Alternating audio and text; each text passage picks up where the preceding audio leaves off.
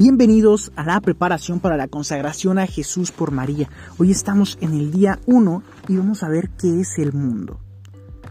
La vida del hombre sobre la tierra es una milicia, es decir, una batalla, un combate espiritual.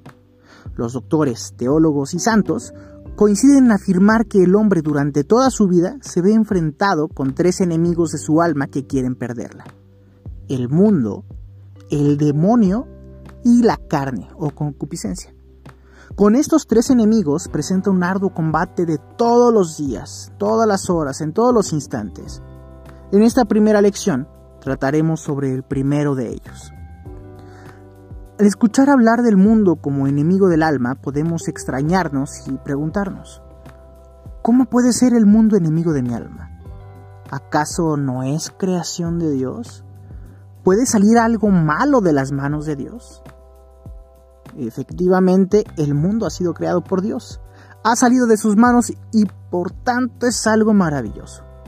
Pero entonces, ¿a qué se refería Jesús cuando dijo, el mundo no puede odiarlos? Sin embargo, me aborrece, porque doy testimonio de que sus obras son perversas.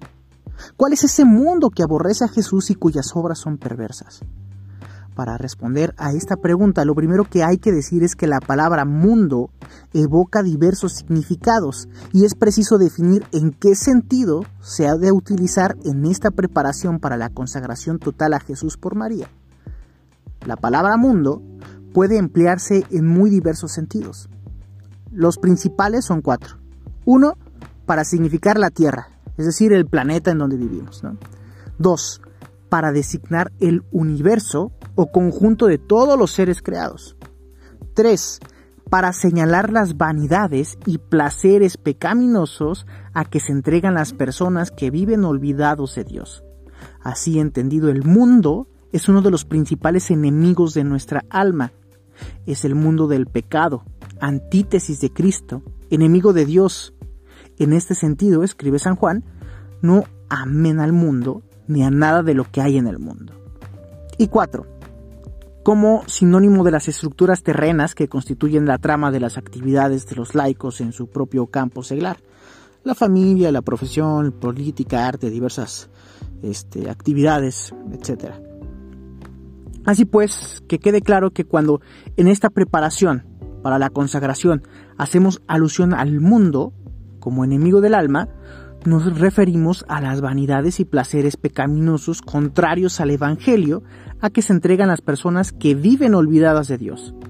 Desde aquí podemos entender las palabras de nuestro Señor, que decía, yo no soy de este mundo, yo no ruego por el mundo.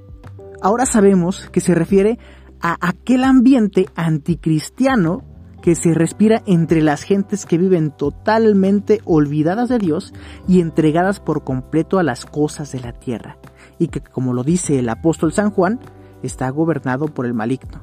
Sabemos que somos de Dios y que el mundo entero está sometido al poder del maligno. El mundo ofrece una gran fuerza de seducción a los hombres, y esto lo hace a través de diversos medios. En nuestra lección señalaremos cuatro de estas tácticas que utiliza para seducir y engañar.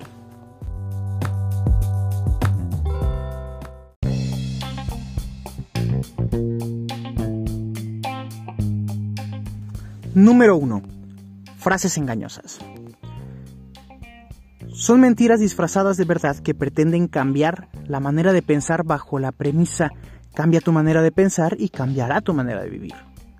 El mundo utiliza un lenguaje relativista que invierte los valores y que termina por convertirse en la norma de vida de quien lo escucha y adopta. Y es así como hoy llamamos habilidad al engaño, arte a la pornografía, anticuada a la mujer decente, rehacer su vida al adulterio, para adultos a espectáculos inmorales, sexualidad responsable a la anticoncepción, hacer el amor a la fornicación, libre desarrollo de la personalidad al homosexualismo, etc. Este ambiente anticristiano, que es el mundo, seguía por máximas como, pues somos muy jóvenes, hay que disfrutar la vida. O Dios es muy bueno y comprensivo, no por gozar y divertirnos nos va a condenar.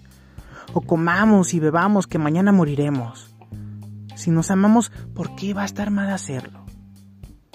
Como dicen por ahí, repite una mentira cien veces y terminarás creyéndola.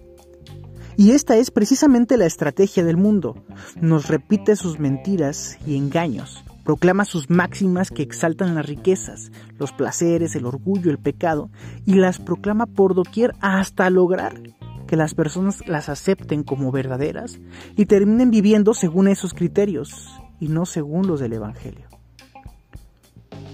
Si Cristo nos dice, bienaventurados los humildes, los pobres, los limpios de corazón, los que sufren, el mundo en oposición proclama, bienaventurados los poderosos, los que poseen fama y riquezas, bienaventurados los lujuriosos y hedonistas. Cuando Cristo nos enseña, ama a Dios sobre todas las cosas y a tu prójimo como a ti mismo, el mundo nos dice, ámate a ti mismo por sobre todas las cosas, odia y persigue a tus enemigos.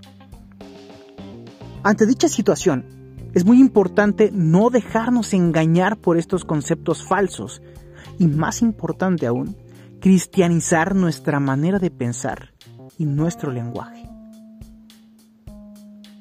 Número 2. Burlas y persecuciones. Cuando una persona está en un cuarto oscuro por un largo tiempo y viene alguien y de repente enciende la luz, ésta se siente encendida, siente que la luz le fastidia no lo soporta e intenta apagarla. Esto mismo le ocurre al mundo cuando se encuentra con un cristiano que lleva la luz de Cristo.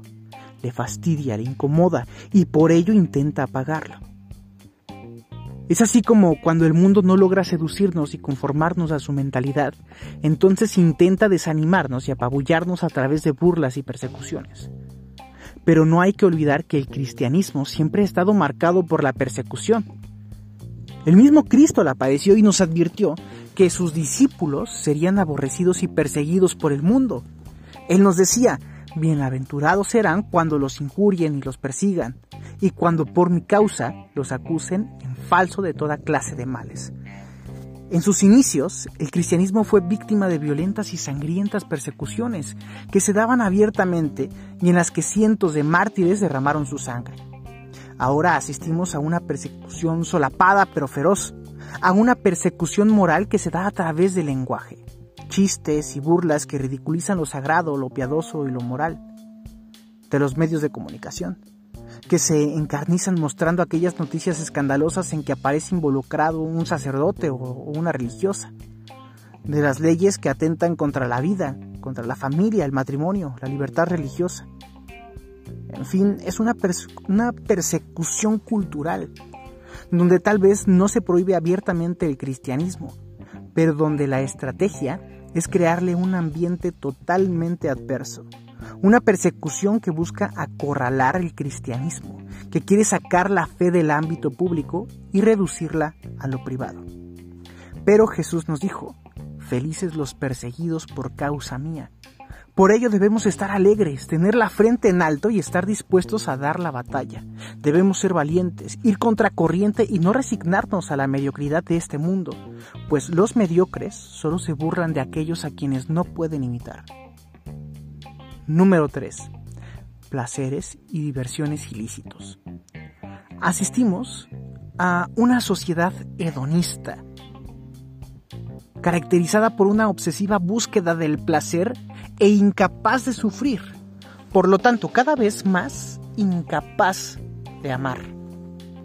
Una sociedad que enseña a los hombres a vivir para sí, ignorando que la desesperanza más absoluta del hombre es no tener para quién vivir, por quién dar la vida y vivir para sí, simplemente para procurarse placeres. Se trata de placeres momentáneos y desordenados que esclavizan y hacen dependiente a la persona al alcohol, a las drogas, al sexo, que rápidamente pasan y no brindan alegría profunda al corazón. Son momentos de disfrute, mas no de alegría duradera teatros, cines, discotecas, bares, bailes inmorales, centros de perversión, playas y piscinas con inmoral promiscuidad de sexos, revistas, periódicos, novelas, vitrinas, conversaciones torpes, que lo único que hacen es erotizar cada vez más al hombre robándole su capacidad reflexiva, En el mundo no se piensa ni se vive más que para la diversión a la que se le sacrifica muchas veces el descanso, el compartir familiar y hasta lo materialmente necesario para vivir.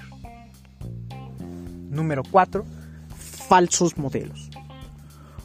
Un modelo es un arquetipo o punto de referencia para imitarlo o reproducirlo. En las acciones morales es un ejemplar que se debe seguir e imitar por su perfección.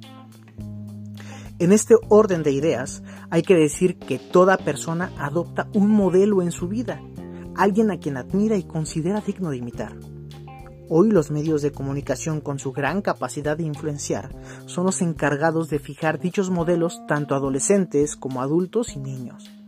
Pero, ¿qué clase de modelos nos fijan? ¿Qué personas nos incitan a imitar?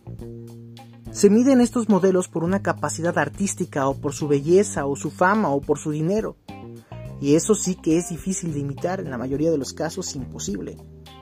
Por lo general son modelos escandalosos que viven de espaldas al Evangelio y que incitan a lo pecaminoso, que en muchos casos sirven de instrumentos al príncipe de este mundo para llevar las almas a la perdición.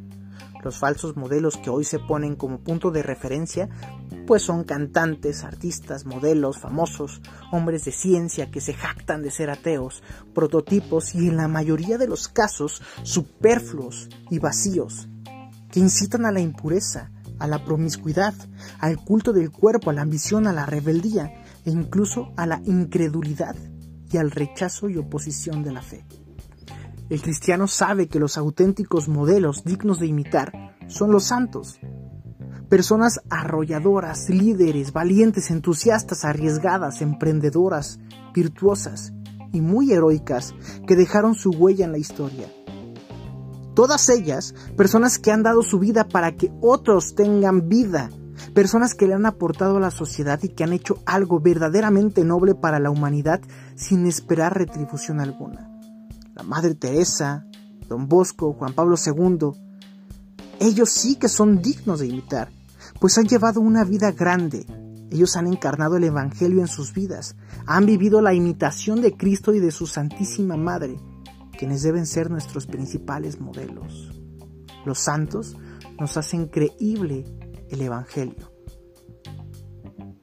Mientras estudiaba en la Universidad de París San Francisco Javier, tuvo la fortuna de encontrarse con el gran San Ignacio de Loyola, quien le repetía incansablemente aquellas palabras del Evangelio.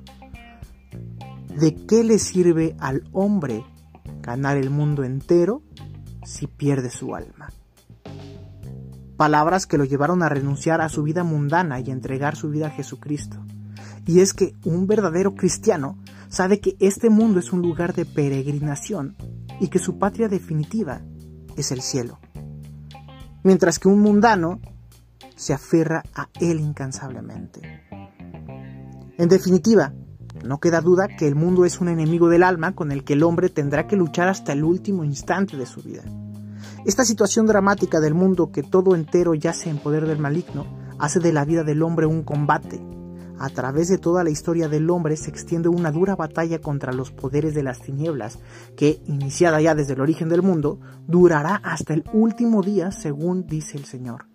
Ante dicha realidad, el hombre está llamado a combatir, pues es imposible pertenecer a Jesús y al mundo.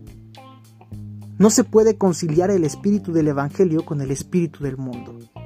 Es hora de dejar de ser mundanos y de permitir que sea el Espíritu Santo quien conduzca nuestras vidas. Desde el inicio, el mismo Dios dividió la, humanidad en dos bandos.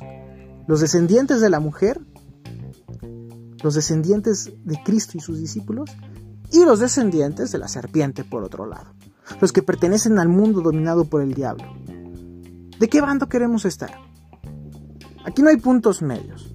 O se está de un lado el del Evangelio de Jesucristo, o se pertenece al mundo dominado por el diablo.